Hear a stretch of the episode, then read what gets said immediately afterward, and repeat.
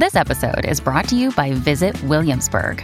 In Williamsburg, Virginia, there's never too much of a good thing. Whether you're a foodie, a golfer, a history buff, a shopaholic, an outdoor enthusiast, or a thrill seeker, you'll find what you came for here and more. So ask yourself, what is it you want? Discover Williamsburg and plan your trip at visitwilliamsburg.com. This episode is brought to you by Shopify. Forget the frustration of picking commerce platforms when you switch your business to Shopify, the global commerce platform that supercharges your selling wherever you sell. With Shopify, you'll harness the same intuitive features, trusted apps, and powerful analytics used by the world's leading brands. Sign up today for your $1 per month trial period at shopify.com slash tech, all lowercase. That's shopify.com slash tech. Welcome to today's repost of Jimmy's Jobs of the Future. I knew that we were gaining some traction at the start of Series 2 when we were pitched today's guest, an international business superstar who'd actually been the youngest dragon on Canada's Dragon's Den. She spilled a few of the secrets about the show. Most people don't know about the show is that we film it all in one block. So we basically see 250 pitches in 17 days. From launching her first company, a caviar business in university, to founding Clearbank, a billion pound venture capital firm, she's always looking at the future of business. Because we have so many companies. I mean, we have over 20,000 companies that have connected to the Clearbank platform.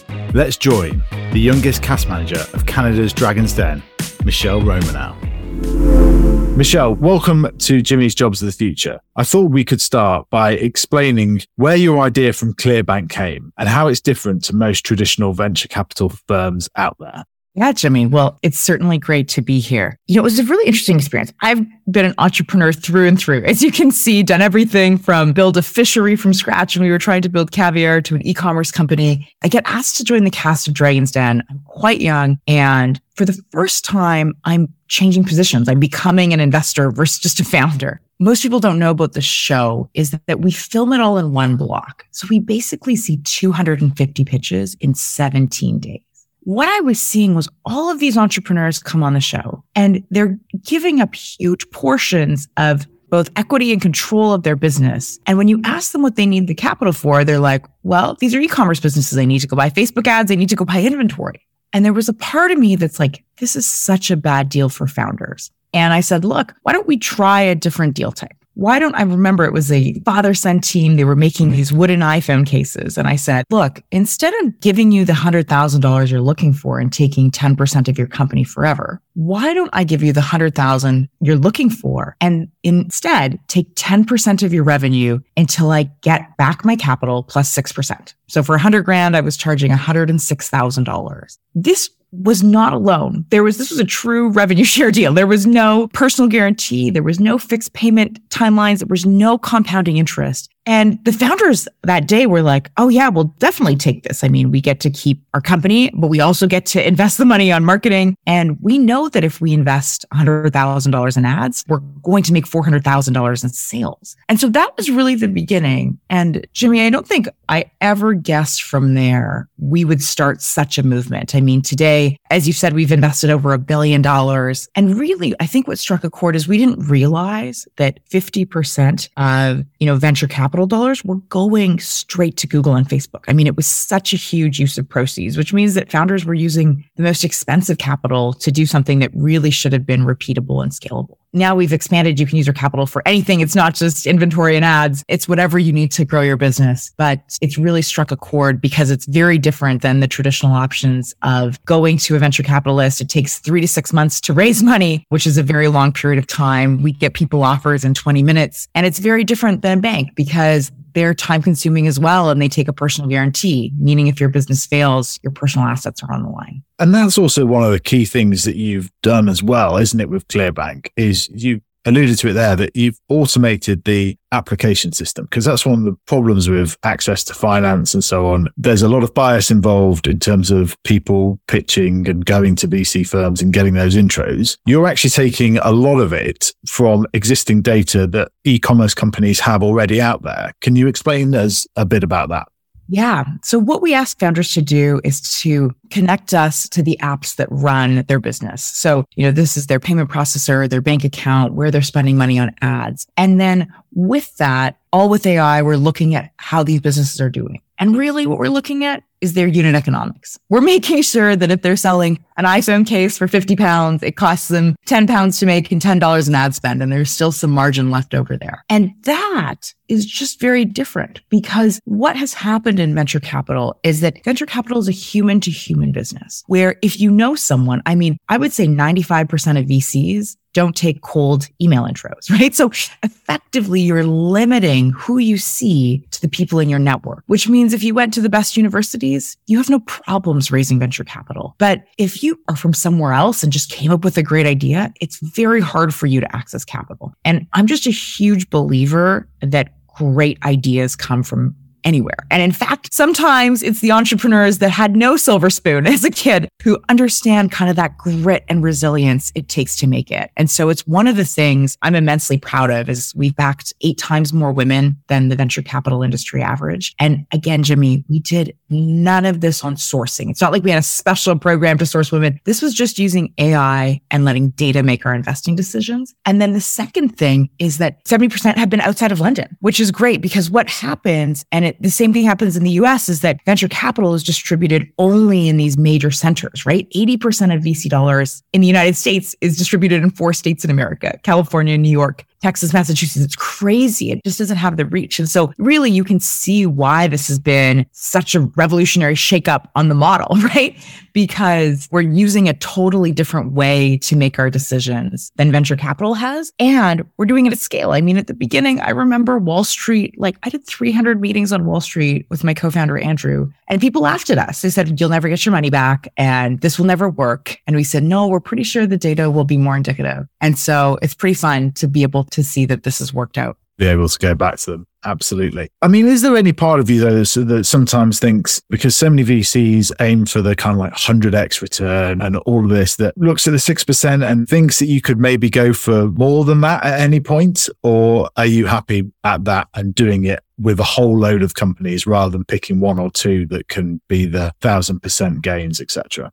Well, that is the VC model is that they basically have to say no to 99.9% of business models because their threshold is can this company 10x in one year? And I think we've seen in the last few years that that's created a lot of very strange behaviors, right? Was WeWork fine to just grow at three or 4x a year? I don't know. They would have been an exceptionally valuable company, but this incredible amount of capital chasing a business and almost forcing it to grow at that speed, I think has some downturn effects. And then what's happened is we've started turning up our nose at what are incredible outcomes. I mean, if you build a 20 million pound company or a 50 million pound company and you sell that, I mean, that is life changing money for the founder, but that doesn't make a difference in a VC portfolio because they basically got two times their money back and their whole model works on two winners and eight losers. And so the two winners have to be these 10x, 100x returns. And so I think venture capital is an asset class. It's just a very limited asset class. And there are so many more businesses that I think can be big and meaningful that can still grow at two, three, four X a year. And we can be fueling those companies.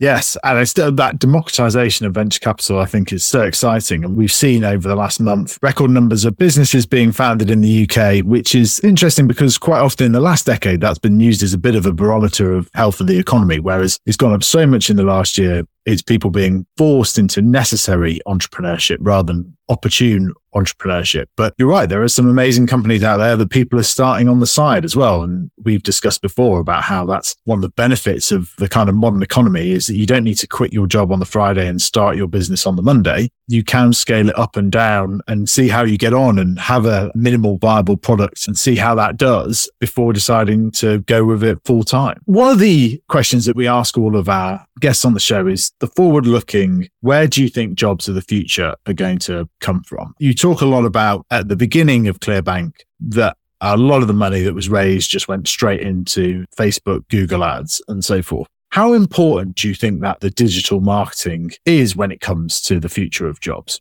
Oh, it's a big question. And this is going to be a very big year of changes because there are going to be many things on the privacy front that is going to change digital ads this year. But I think generally here's how I would look at it. You know, Jimmy, if you looked at things and I can actually speak of experience because I was running an e-commerce company in 2010, there was no Facebook ads. Google ads were still pretty early. When you had to go acquire customers, you had to go buy, you know, a page in the newspaper and you had to go buy a billboard and you had absolutely zero tracking of who was coming to you and where they saw you. You could ask a little drop down question saying, Where did you find us? And that was extremely inaccurate. And then the minimum purchases to get into those mediums were much higher. So, you know, it cost a minimum of 10, 20, 30,000 to start buying billboards or out of home media. It cost way more to start buying television advertising. To be honest, the digital platforms are not given and haven't been given enough credit for all of these tiny businesses and small businesses that they enabled that could grow really quickly because you can start buying a Facebook ad with 50 bucks and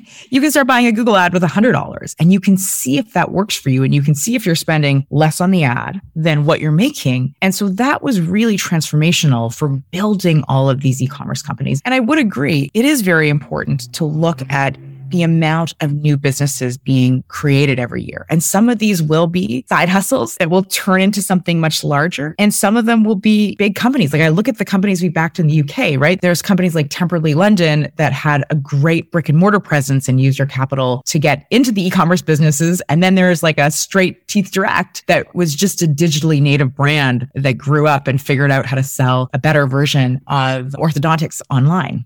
Yeah, and they're great companies, right? And an example of where the sort of e-commerce can change things. And is that one of the things that you provide with Clearbank? Because we talk about there being so much financial capital available at the moment and it all being plunged into just a few companies. Is one of the things that you help with because this marketplace is changing so fast in how to do it. Is that one of the things that Clearbank offers people is we've done this several times before with similar companies. Here are the best digital marketing strategies for your company. 100%. I mean, our goal is to offer capital, network, and advice. So we should be able to give you that capital to grow. We should be able to connect you with the folks that have either had either the challenges or struggles or questions you're doing because we have so many companies. I mean, we have over 20,000 companies that have connected to the Clearbank platform today. The last thing is advice, right? We can tell you, we can give you recommendations on partner software you should be using. We can give you recommendations on what is changing in the advertising environment, what agencies that might be helpful to you based on your kind of stage and scale of growth. We started with just the capital piece, but quickly realized that people were looking for way more than that. Yeah, I think that's so true. And when it comes to that networking, you know, it's so important. And as somebody who's been an entrepreneur from a young age, particularly, what advice do you give people in terms of trying to build a network in an online world? Because I think it's something that we're all having to get used to and grapple with. And there are many opportunities in terms of democratizing networks in some regards, but it can also be even more of a challenge in some ways to network through a computer screen. It's not easy. it's not easy because you used to just have these natural ways of coming up to people at a cocktail party or setting up a dinner and kind of proposing an idea. Now it is much more deliberate. I think that the reality is that with COVID, I have just decided myself I am finding the silver lining, right? I've told myself that 2021 was not the year of surviving. It is now thriving. And so then you look at the bright side, right? The reality is, is when you do Zoom calls, you can talk to people in seven time zones, do seven back to back calls in a single day. And that was impossible when you were running through airports, flying around in different time zones yourself, tired as all hell, trying to figure out how to get to the right right place at the right time when your Uber app wasn't working. And so it's easy to forget those moments. And some of those were exciting, but now I just have to think, okay, well, we have to connect in a different world. Everyone is far more open. The ask of people, even people that have a great amount of authority and clout, you know, the ask for them to get on a Zoom call is far easier than the ask to meet in person somewhere. And so I think it is now just about changing your mindset into I am going to get an email introduction. I am going to keep in touch with people digitally. I'm going to see what they're writing. I'm going to check in and I'm going to continue continue to build my network. But look, I have the same gut reactions, which is this got harder. And I'm just mentally changing myself to my mindset of actually, Michelle, maybe this got easier. I agree with that. And I think one of the interesting things is there you, you talk about going on Dragon's Den right at the outset is like one of the most competitive things that you can do. And you sort of see 250 pitches over the course of a couple of weeks. What is the best advice that you can give for somebody that's wanting to reach out to someone like you who's been there and made it? How can you make yourself relevant? What are your tips for that? So, my first tip is be funny. We get hundreds of messages on all sorts of social media platforms. Most of them are kind of, you know, like I have this thing. I mean, the easier you can explain your thing or if you can send a link or a video, that's actually probably the best. I mean, if you want me to watch a 20 second video, I can usually do that just because it's a lot easier to understand something. But I actually love when people are funny with me, right? It's like, you know, they'll send me an email and they'll send me another email and then they'll be like, we are just checking that you weren't eaten by a bear. And then there'll be like a bear gif or something like that and some of these are so funny. I burst out laughing and I respond right away because the creativity is like almost out of control. and so I think, you know, that would be kind of one of my unconventional tips the other one is that every, you know, celebrity uses social media a little bit differently. So, for example, I'm pretty active on my own Instagram. I do my own stories and I, I like that medium and I'm decently active on my own LinkedIn, but like I'm not a huge Twitter user. I should be probably a huge Twitter user. I just find it a pretty depressing platform. and so you have to kind of figure out and try and just be clever about where people are actually there because it's like, you know, I have someone that will look through my Twitter messages, but it's not me. And so if you want to get my attention, finding the right medium is really important. And you can usually get a sense of that based on how people are posting and how it feels genuine and unedited are usually the posts that, that we're doing ourselves versus some of the stuff that we're coming up as part of a bigger content strategy. It's so interesting in terms of the time that entrepreneurs spend on social media. And there is the school of thought of it can be time distraction and so on, but it can be the most amazing way to build networks and contacts. But it's going back to what you were saying before about being intent and being precise with it and also knowing which platforms to use, right? Because there's just so many social networks out there. I mean, I saw that you've got 50,000 followers on LinkedIn, for example, which is probably more productive, I'm guessing, in some ways than Twitter because you fire out a tweet. And I read a stat the other day about how it's effectively, it's almost live for about 25 minutes. Whereas on LinkedIn, it tends to hang on people's algorithms and screens much more, which for a kind of business side makes it much more productive. Like, whereas almost Twitter is like a digital media lobby in terms of, you know, stuff gets produced and then disappears quite quickly. I just wonder how much time you spend, and you talk about Instagram there as well, but how much time you spend in terms of thinking out your own social media strategy and how important that is. It's a great question. So the first thing that I would compare social media a little bit to is like food. Like when you want to go on a diet, you don't just get to stop eating. like that's not really effective. You have to kind of change what you're eating and limit what you're eating and think about things a little bit differently. And I think that social media is at that point where it is extremely easy to spend an entire day on social media and really not accomplish very much. It's one of those things where I think you are right. The addiction of opening a platform and they call it the um like it's like the slot machine it's like every time there's like a new feed and a new something and every time you refresh that you just feel that urge to be like is there any new content i think it's very dangerous for our brains in general but as you said, these are extremely powerful platforms that have been enormous in helping people grow audiences. I mean, I got to see so many different things. I mean, one of the things that was crazy last year, as I remember, as the crisis was starting, we had a huge shortage of PPE in the country. And so I did this post, you know, on an Instagram story about, look, I can source some stuff from China because we obviously have backed so many e-commerce companies. I have really deep contacts there. And Jimmy, I had never seen anything so viral in my life. Like I, my inbox literally every minute was getting an email. I don't even know how people were finding my email. It was like heads of hospitals, fire police chiefs, all sorts of things. I mean, this is like the very beginning of the pandemic. And so you think of the feedback you get from social media and how powerful that could be. You're like, wow, like I could have never got a message like that out without a following. But you think of this addictive nature. So what do I do? Well, the first thing is I try and use limits on social media and trying to be deliberate about what I'm going to do. So I have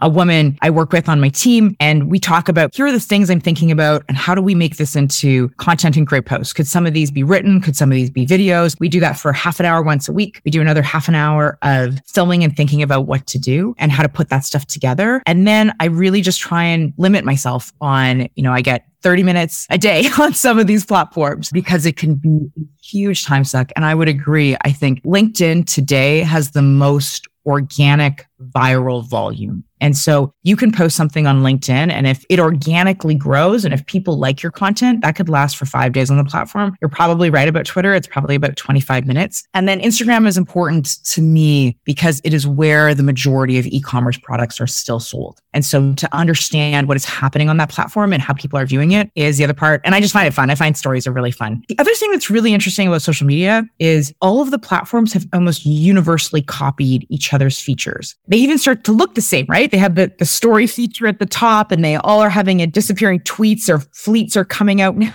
Like it's, I think you have to just pick your moat and try and grow there because it is very hard to be like, okay, now I'm going to do this and I'm going to do it on five platforms. That feels like an almost impossible task unless you are a full time content creator. In terms of more immediate skill requirements, you're growing ClearBank in the UK right now and you're seeing great growth as you were talking about earlier. What kind of skills and roles are you looking for here? And how can people demonstrate the ClearBank culture to you? And, and what are you looking for? Let's divide that into a few things. So the first, we're looking for like incredible founders to back. Let's start there. And so there is so many great e-commerce companies in the UK. I think so many of them have thought already today of how to sell into Europe and into other countries. And the UK has always been known for incredible consumer brands that have really gone international and done well. So the first thing we're looking for is great founders and the ability to back them. The second is internally, we're building our own team out in the UK. And that's really about helping us connect with those incredible founders and helping us find those anywhere they are, right? And so again, it's not just let's look at who is a big name in London. It's actually let's see if we can find all of these entrepreneurs that might not have a lot of press. You know, at our own team internally, we really try and hire ex founders ourselves because we think that they understand and get the empathy of what it's like to be a founder and people that have a winning attitude and want to take responsibility. And so we're looking for lots of different roles in terms of partnerships and being able to grow the UK. UK is our first international country. And so there'll be a lot of growth that we will be able to do throughout Europe from the UK office. Yeah, well, it's tremendously exciting. Can you tell us about one of the key traits of an entrepreneur is being able to surround themselves with good people and being able to find those people as well? And that's always particularly hard when you're first starting out and you don't have much experience of that. Can you tell us about what we call a serendipity hire on the show? Someone approached you at an event or something similar to that and where it ended up working out really well? Yeah, there's been so many people that I've found at events that have introduced themselves to me that I've gotten to know over time. One of them I was just thinking about, probably the most recent one is a guy named Mark LaFleur, who I met, you know, on Dragon's Den. He had the idea that people want to eat meat, but they want to know where their meat is coming from. And so they want to buy from local farms. So he said, look, we'll do a basically a, a meat in a box delivery once a month and you can kind of choose what's in your box and it will get delivered once a month. He was doing a million. He had done a million dollars in annual sales when he came on the show, was very persistent after the show and making sure that we closed this deal. I remember we built the first Facebook ads on my dining room table in my apartment and the company just sold for $17 million like January 4th. And so it was one of those like amazing meetings where you can kind of see and believe in the potential and it just can create some really amazing outcomes. What a great story. And at the other end of the scale, ducking disasters. So the autocorrect that we've all done on the iPhone. Can you think of something entrepreneurial where it's just gone completely wrong? I mean, starting a caviar business out of university must have been a pretty big, bold step. Were there any ducking disasters there?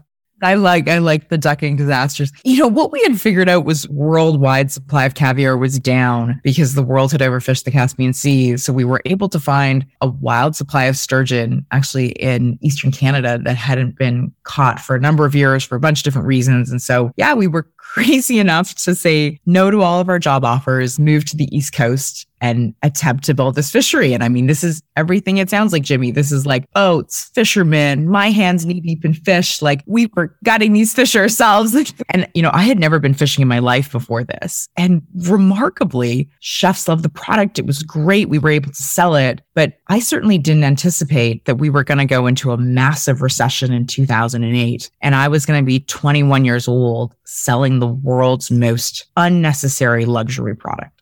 so I think that that's part of the fun. I mean, I have had, let's just start with ducking disasters. Like, I think one of the things that people need to know about founders is that 80% of your life is failure. And so I could talk about how the caviar business failed. I could talk about how their first three business models at Clearbank failed. And that was my fifth company. Failure as a founder is a byproduct of success. Like, you have to try things, have them not work, do these iterations, keep trying again, keep doubling down on the tiny thing that did work and deleting all the things that didn't work. That is actually how you build great companies. And we forget about that, right? We think that these incredible companies all started overnight with one idea. They really took years and years of iteration to get right. I mean, that's a question that actually one of our listeners wrote in, Ben Baxendale Smith. How do you keep that determination. Like you say, there were a few different iterations of the Clearbank business model, but by then you've been an entrepreneur for close to a decade. You kind of know that the disaster period is like a byproduct that you have to go through. But when you're starting out fishing on the east coast of Canada, how do you keep that resolve? Because you were like a very successful student as well who got a degree in engineering. Yeah, there were lots of easier routes and it's easy to look back on it all now, but when you were kind of in that boat, literally, as it were, you know, how do you keep that resolve going? So resilience is a skill and a muscle you build over time. And so the more you kind of are okay with something working and the more you can push yourself out of your comfort zone and the more you get comfortable with that, the more normal that feels. And so I actually try and use other activities to mimic that. You know what I mean? Like doing a workout, I'm like, am I out of my comfort zone? It's like, am I learning a new sport? I recently picked up kite surfing and I was like, oh my God, this is really hard and I'm super scared and I'm in the water. That is the type of stuff that you need to be doing yourself to be building your whole resilience muscle. The other thing in the early days that were super important was actually the co-founders and the people you've worked with because one of the things that happens is that you need other people around you so you can carry each other when things are not going well. So when one person is demotivated, the other person be like, well, look at this. We can almost do this. So I would say that that was critical. The other hack that I've always used my whole career is I spend a lot of time reading the stories of other entrepreneurs. They are motivating every single time. It doesn't matter if you read the story of Jack Ma building Alibaba or Steve Jobs building Apple or the McDonald's story, literally anything you will realize that most of these incredible companies almost didn't make it for not the first years, for the first 10 years. And you're reminded that that is just a completely normal part of the entrepreneurial journey. So I think that would be my one tip is to read the stories of other founders, to surround yourself with great founders. And then probably the third thing is to surround yourself with another network of entrepreneurs. Because what tends to happen, Jimmy, is that when we become first time founders, you want to test your idea with everyone because you think it's like good market research. And so you have an idea and inevitably you ask your smart accountant friend and your smart lawyer friend. What those people tell you is they actually tell you all of the reasons your idea isn't going to work. And the worst part is they're right.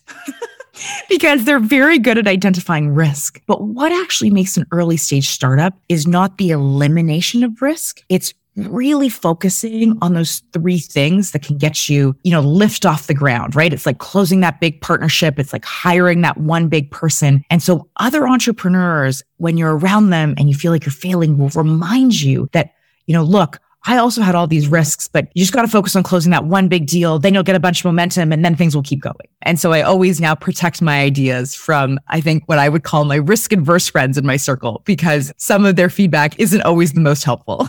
Yeah, I think that's so true. I, remember speaking to friends about ideas, and they just said, "Well, if it's as easy as you're making out, somebody would have done it already." I just remember thinking, "Well, we wouldn't have got very far in human history if we'd always taken that attitude with things." well, look, uh, one of the things you talked about there, like reading the entrepreneurial stories as well, kind of leads into my last question, which is: Have you read a particularly inspirational recently from an entrepreneurial perspective that you found inspiring? And it doesn't have to be the Jack Mas or anything like that. There are amazing entrepreneurs who are creating stories and products all the time. Is there one that's particularly stuck with you over the last year or so? I'll give you a couple that I've read recently. I think one of them and he's not always the most popular entrepreneur, is Chip Wilson wrote a book called Little Black Stretchy Pants about how he built Lululemon. And Chip didn't do everything perfectly. He is completely honest about it in the book, which I think is so critical because there's a lot of times people write books and they're PR books, right? They're, let me tell you the best version of the story. You can tell when he wrote Back to Your Duck thing, like he gave no ducks. and it's really obvious. I mean, he did not make the best deal with a private equity firm when the company was much later. When Lululemon was at five stores, believe it or not, he put a personal guarantee on his house to build the fifth one. You know, he did all sorts of things, but he really saw a movement 10 years before he saw it. He really takes you through how much failure was in his career before this moment. And so I think it's probably one that not a ton of people have heard about, but I mean, a really cool story and a really raw story where you can kind of get the feel of like, yeah, I'm pretty sure things really happened in this way. The other book that's not an entrepreneur, but I think is an amazing book is uh, David Goggins' book called Can't Hurt Me. David Goggins was the Navy SEAL that has run, I think he's one of like the best athletes in the world, run like 100 ultra marathons or something insane. But he just talks about mindset and how we create so many limiting beliefs. And I think the best part of the book is he talks about when, you know, you're really struggling and when things just feel like they are, everything is going wrong and you have nothing left to give. You can't run another mile at that moment, you actually have 60% left. you, you, it's in there. Like just when you think you're done, it's, you actually have another 60%. I thought it was the most amazing mental trick because there are these moments as a founder where it gets so long and so grueling and you feel like you can't take one other piece of bad news and one other person quitting on your company and one other competitor coming after your lunch. And I think that the mindset we choose is far more powerful. And so he's not an entrepreneur, but I think it's an incredible book for entrepreneurs to read. The other tactical one that I love is Chris Voss's book on negotiation, which is Never Split the Difference. I think it's a great book for entrepreneurs to have it in their toolkit. Yeah, that is one I'm currently reading at the moment and sitting on my desk. So I agree oh, with you. Yeah, yeah. It's always interesting. I think we should always do a whole other podcast about like sport and entrepreneurship, but you've related to it a few times in terms of pushing yourself out in terms of doing a new activity or workout or just doing something that you haven't done before. And it's so true because I often think of sports games and you see people at World Cup finals and at the end of it, they've actually still got energy to, you know, move about and so on. And you just think that actually the human reserves are incredible. Like you've always got that. And it's like something I saw at Downing Street as well. Like some of the hours we worked were, were crazy. And if you put that in front of me saying you were going to do that, you just wouldn't think you could, but when you're in it, you just do find like human reserves from just the most incredible places. I actually love that way to end off. I totally agree. One of the things that I find that was just really helpful, and I've always been a, a pretty active person, but I think exercise became a form of coping with COVID for me, is that I have a couple things written on my computer, and one of them says 4.4% better a week is 10x better a year. And I think it is so important. It seems impossible to do anything by 10x in a year. It's just like it seemed impossible that you would work those kind of hours and it was just so intense. But when you break that down into, I can get 4% better at anything in a week. And you can actually see that in fitness. It's like every workout I can just run two points faster on a treadmill and just lift a little bit harder and just do one more rep. And you get that feeling because sometimes at work, we do these big abstract tasks where it just feels like you're running in a circle for six months. But ultimately, if you're focused, you can get to that 10x. And I think that is a huge part of the entrepreneurial mindset. I would love to do that as a second piece, but it is a very interesting way to, to frame it. And I think about that more and more. Yeah, I think that's a wonderful data point to finish on. Thanks for listening to Jimmy's Jobs of the Future. We've come a long way since our first episode, when I started recording this on my own in my daughter's nap times. We are now a team that not only pulls together a podcast, but also creates content on multiple channels, whether that is our Substack, looking at the latest trends in business, entrepreneurship, and the future of work, or some of our more light-hearted takes on TikTok, and of course, our best moments are on YouTube. To find all our socials and best content links, click on the links in the show notes below.